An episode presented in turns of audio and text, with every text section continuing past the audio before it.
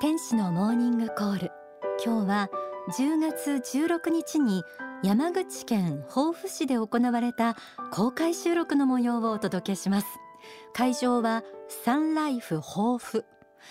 ここの体育室に地元の皆様にお集まりいただきました、えー、本当にこの日集まってくださった皆さんありがとうございました、えー、実は山口県はこの番組とはっても切れない関係にあります。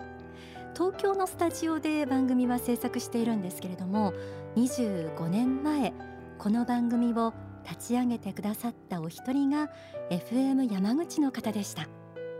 1991年10月6日に7局でスタートしたこの放送。今では全国36局またハワイでも放送されるまでになりました。山口での公開収録は天使のモーニングコール放送25周年を迎えた感謝の気持ちを込めてのものでもありました、えー、そして今日お送りするのは公開収録イベントの第1部で収録した病を跳ね返す心の力です。医療法人山口皮膚科クリニック院長の山口康則先生にお話を伺いました。まあ、山口県で山口先生、まあ、誰も狙ったわけではないんですけれども山口尽くしですよね。この山口先生日々患者さんと接してその中で培われた知恵また仏法真理に基づいて心と体の関係を見ていくことの大切さをお話しくださいました。では当日の模様をお聞きください。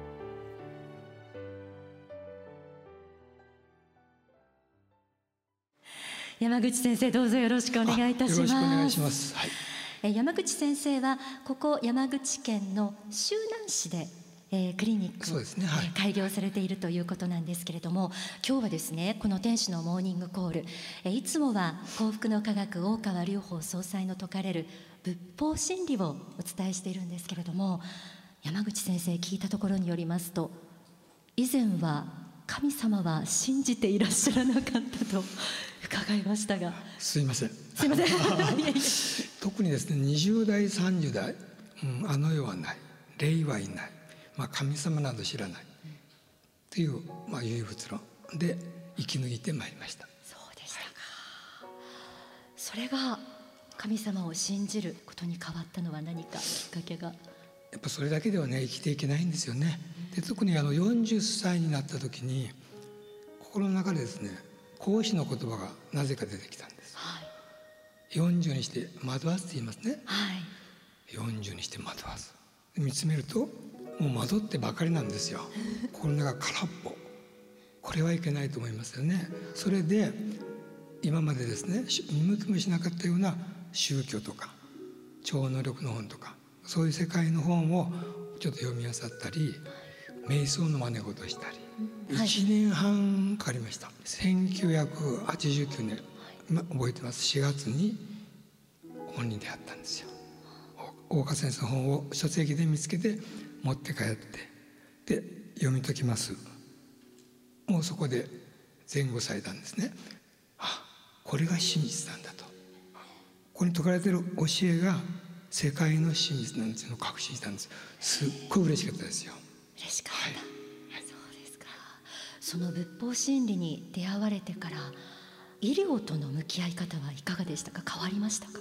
あもちろんあの根底がね変わったんで、えー、真理を知ったらで人間っていうのは要するに肉体ではないんですよね。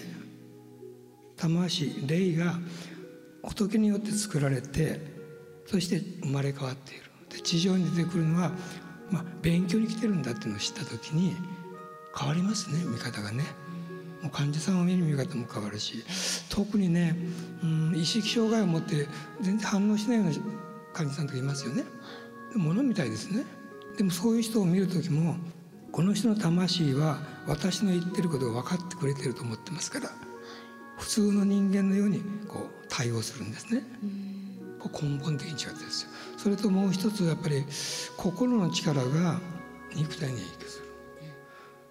人間の本質は心ですね、はい、その心の持ち方がこの肉体に影響している。そのそこにきれいなね法則性があるんですよ、はい、それを知ったらやっぱり接し方とかかける言葉がやっぱ変わってきちゃいます、はい、実際にクリニックで診療にあたって掲げられているその言葉というか。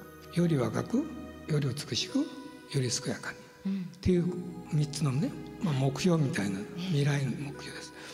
で自分目標を持つその自己イメージの力心の力でですねより若くより美しくより健やかにならないか、なるだろうと確信したんですね、一応それをテーマにしてます。なるほど。自己イメージ、はい、いわゆる山口先生が認識されている心と体の関係。そのあたりちょっともう少し聞きやす。そうですね。心の作用と言ってもいいんですよ。心の力と言ってですね、はい、心に法則性があってその物理的な力を持っているというのを、まあ、確信したんですね、で人間の体って変化してますよね。もう皮膚の表面は1か月で入れ替わりますね、血液も入れ替わります。1年間でほぼ入れ替わると言われてるんですよ。でこの肉体はどんどんどんどん変化していって1年後にはもう違うものになってますよ。でそれを実はコントロールしているのがね自己イメージ。自己イメージ。魂ですよね自分で魂で自分はこういう人間だと自己イメージが刻々と変化する体を作っているという事実だ。これすごくね病気の治療する上でも、ね、希望の原理になりますね。これね最先端のね遺伝学の研究でもですね、はい、状況証拠としてはねたくさんあると。どうもね考え方で遺伝子が変わってるみたいだというのが出てきてます、はい、肉体を支配するのは遺伝子ですからね。その遺伝子そのものがその考え方によって変わってきてると。だから自己イメージを変えるってこといい方に持っていくのはすごく効果的だと思うんですよね。で明るい心とかね積極的な心とか笑顔とか。で豊富にあの笑い子ってありますよね。そうらしいです、ね、はあ、笑い子ってあるんですよ。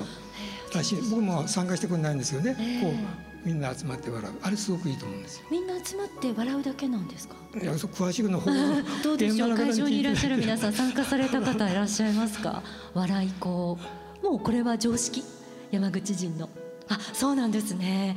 いや分かっててやってらっしゃるんですねねあれ家庭に持ち込んでね一、日三分笑い子って言ったらちょっとね、うん、そこの町のあの医療費が下がるかもしれないですよね、はそうすると肉体も変わっていく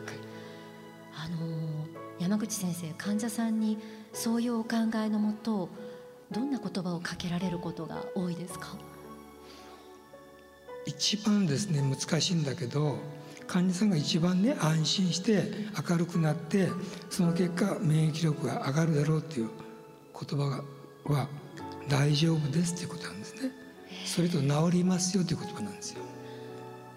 これはすごく大きいんですよ。ただこの言葉には医者とやってる人間としては非常に厳しいものもあるんですね。安易には言えない。ですね。特に難しい病気を治療しているようなドクターがね治ります。無責任には言えないんですよ。でもいろんなところで例えば難病の人であってもですね僕はあの話す時にこれはね治りにくい病気ですよと。でもね治る人だっているんですよと奇跡的あるんですいろんな病気あります。いろんな難病もあります。ただ治る人いるんですよ。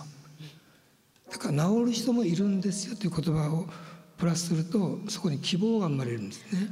治るかもしれないと。いう気持ちはすごく大事ですよ。いや自分の心の力をちょっと利用してねこれからね利用してちょっと直してみようかななんてねそんな気持ちも持たれてもいいんじゃないかなと思います。あのいろいろお話伺ってきましたけれども今皆さんにアドバイスされる上で大切なことを一つ選ぶとしたらどんなことでしょうか、うん、一点だけと言われるとですねもう僕自身が足りないんですけど感謝ですよね。感謝。感謝です。これね自分に対する感謝もあるし自分の細胞に対する感謝ですね。心臓よありがとう。皮膚よありがとう。で周りの人。で地域。大自然。神様。全てにわたってありがとうと思ってる時はですねすっごくいいんですよ。心の状態が。感謝の心を展開すると必ずマイナスの心はもう消えてるんですよ。これね感謝ってねあのいろんな事例があるんですけどね。例えばあの皮膚科と関係ないけどね膝が悪くて痛くて。で、まあ、皮膚病で来られた患者さんがいてですね。膝の痛いのをねもう愚痴られるんですよ。でこのバカたれ。バカたれ膝って言ってね言われるんですよ。でねうんちょっとねそれやめてね膝にね心があるとして今まで使い方が悪くてごめんねってねでもこれからも頑張ってね良くなってねってありがとうって言ってねこうそういうようにしたらどうですかって話したんですよ。そしたらですね数週間後に来られてねかなりいいって言われました。私もね病気してるんですよ、それはもう肉体いろいろね起こります。で薬を飲んでるんですよ。思いとして思いとしてですよ。いつもいつもそうじゃないんだけどその薬に対してですね薬をね僕のここにいる薬をねありがとうって。いろんな人の力を経て今ここにいるよねありがとうって。お前の良き作用だけが私に作用するように頼むねって言うんですよ。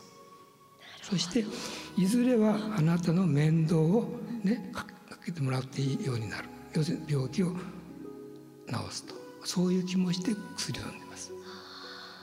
試してみてください。もう全てに感謝するんですね。薬にまでありがとうって言ったことなかった。とにかく聞いてくれって。いや感謝が足りないはもう自分も自分で分かってるんです、はあ、分かってる自分があえて言っております。ほら笑ってすでもそうした仏法真理を学びながら医療現場にいらっしゃる一人のお医者様として医療と、うん、宗教の関係についてはどのような見解をお持ちですか？現時点でももう別個ですよね。実際にはそうですね、ね、現場では。でもですねあの数年前にね聖路加病院に行ったんですよ。で大きな礼拝室教会があってそこでお祈りをしているとですねあ見えないんですけど目には見えないんだけどやっぱり医療経営を支える指導する天使っていうのが必ずここにいるんだといらっしゃるとそして守っておられるというのを感じますよね。で世界中を見るとですね礼拝室を持った病院って多いですよね。やっぱり一緒になってるしそれとですね論文なんかでも研究論文でですね病院の入院してる人たちに分けて分けて無作に分けて教会なんかにね団体で頼んでですねお祈りをしてもらうグループ、はい、知らないんですよ。してもらってるかどうか。患者さんはい、患者さん知らない、うん、しかしそのしてもらったグループと追跡調査します、はい、そうすると祈りをしてもらった方が治癒率が上がるという報告とかあるんですよ。これ何かあるんですね。目に見えないヒーリングパワーがそこに及んでいると。こういうのがありますので、うん、宗教と医学西洋医学これからはね融合されるべきだと思います。一緒になってね患者さんを治す。一緒なんですね目的は、まあ、以前はあのあのお坊さんが病気治しをしてたんですよね。今後はですねおそらくおそらく未来はその西洋医学的な今の医療と宗教的真理こういうのがですね融合される言葉を変えると神秘性と合理性が融合された新しい時代が来るんじゃないかなって期待しています。なるほどありがとうございます、えー、科学技術と医療の発達とそれにそれを支えるというかに伴うというかその宗教性まあ、霊的人生観のところなんでしょうね。そうですね。有物論的人生観から霊的人生観、これが真実の人生観ですよね。多くの人にこれを早くね、はい、知っていただいて素晴らしい人生を歩んでもらいたいなって思います。はい、ありがとうございます。現役のお医者様として専門家の立場現在の医療界の考え方そして仏法真理に基づく考え方を併せ持っての本当に中身の濃いかつこのお人柄ゆえの楽しくてあったかいお話でした。ではここで大川隆法総裁の説法をお聞きください。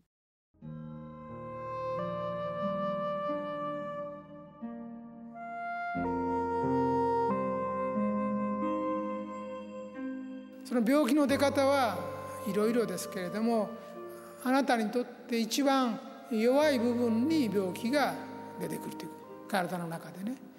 この本の中にはそれを川の例えで説いています。ちょうど肉体というのは流れる川のようなものですと。流れる川のようなものでそして堤防の切れているところから川の水が氾濫してくるように体の弱っているところに病気が出てくるんです。だからこの病気特定の病気が出ますけどもそれはそこが弱ってるから出るのでそこを抑えても心の中に不調があれば別のところに別な病気が出てきますと。そういう形の関係になっています。ということででその病気も作ることは作るんですけれどもこれはいわゆる創造性とは違ってどちらかといえば言葉としては悪い方ですので破壊性心の持つ破壊力と見ていいと思うんですね。これは皆さんが皆さん持っていらっしゃる。ほぼ例外なく皆さん自分で病気を作る能力を持っておられる。皆様は神の半分の力を持っていらっしゃるようなもんです。だけども肝心の残り半分の部分ですね。よくする方向ですね、えー、病気を作ることができるんだったらその同じ能力は病気を治すことも実はできなければならないんです。病気といったって大抵例えば内臓のどこかを悪くするというようなことでしょ？内臓のどこかを悪くするか脳のどこかを悪くするか血管系を悪くするかまあそういうふうなことですけれども、まあ、そういうふうにどこかを悪くするわけですけれどもその内臓だってこれは1年間同じ状態ではないんですね。1年以内には全部細胞が入れ替わっているんです。骨だってそうです。1年間同じ骨ないんです。頭蓋骨だってこの頭蓋骨の骨だって入れ替わるんです。血管だって入れ替わるんです。血液だって当然入れ替わっています。体で1年前と同じものはないんです。外側だけがよく似ているだけで体は全部入れ替わってるんです。そういうふうに、まあ、細胞の部分で悪いものを作れるんですから逆に今度は良いものに変えようと思えばこれも変えていくことができるんです。お聞きいただいた説法は書籍奇跡のがん克服法に収められています。天使のモーニングコールこの時間はオンダソファー。山口県防府市で行われた公開収録。ドクターの山口康則先生のお話、えー、本当になんだかしみ入るように、えー、聞かせていただきました。さてこの山口県私自身は初めて伺ったんですけれどもいろいろですね旅も、えー、濃縮な 短時間での、えー、させていただきました。公開収録前日が豊富天満宮に行ったんですね。日本の三天神と称せられているそうで最初の天満宮だそうですね。そして収録の翌日はスタッフ一同で山口市にある FM 山口本社へ訪問させていただきました。えちょうど生放送中のスタジオにもお邪魔して本当にお世話になりました。ありがとうございました。その後車で社の方にご案内いただいて、えー、ぐるりと山口県内観光させていただいて山口市では瑠璃光寺の五重の塔これ圧巻でしたね。それからサビエル記念聖堂これは本当に神聖な空間。そして秋吉台のカルスト大地。いやこれ本当なんか飽きませんでした。ずっと見ていて。そして念願の萩市の松陰神社。もう松下村塾ではしばし胸が熱くなって立ちすくんでしまいました。そして美しかった角島大橋。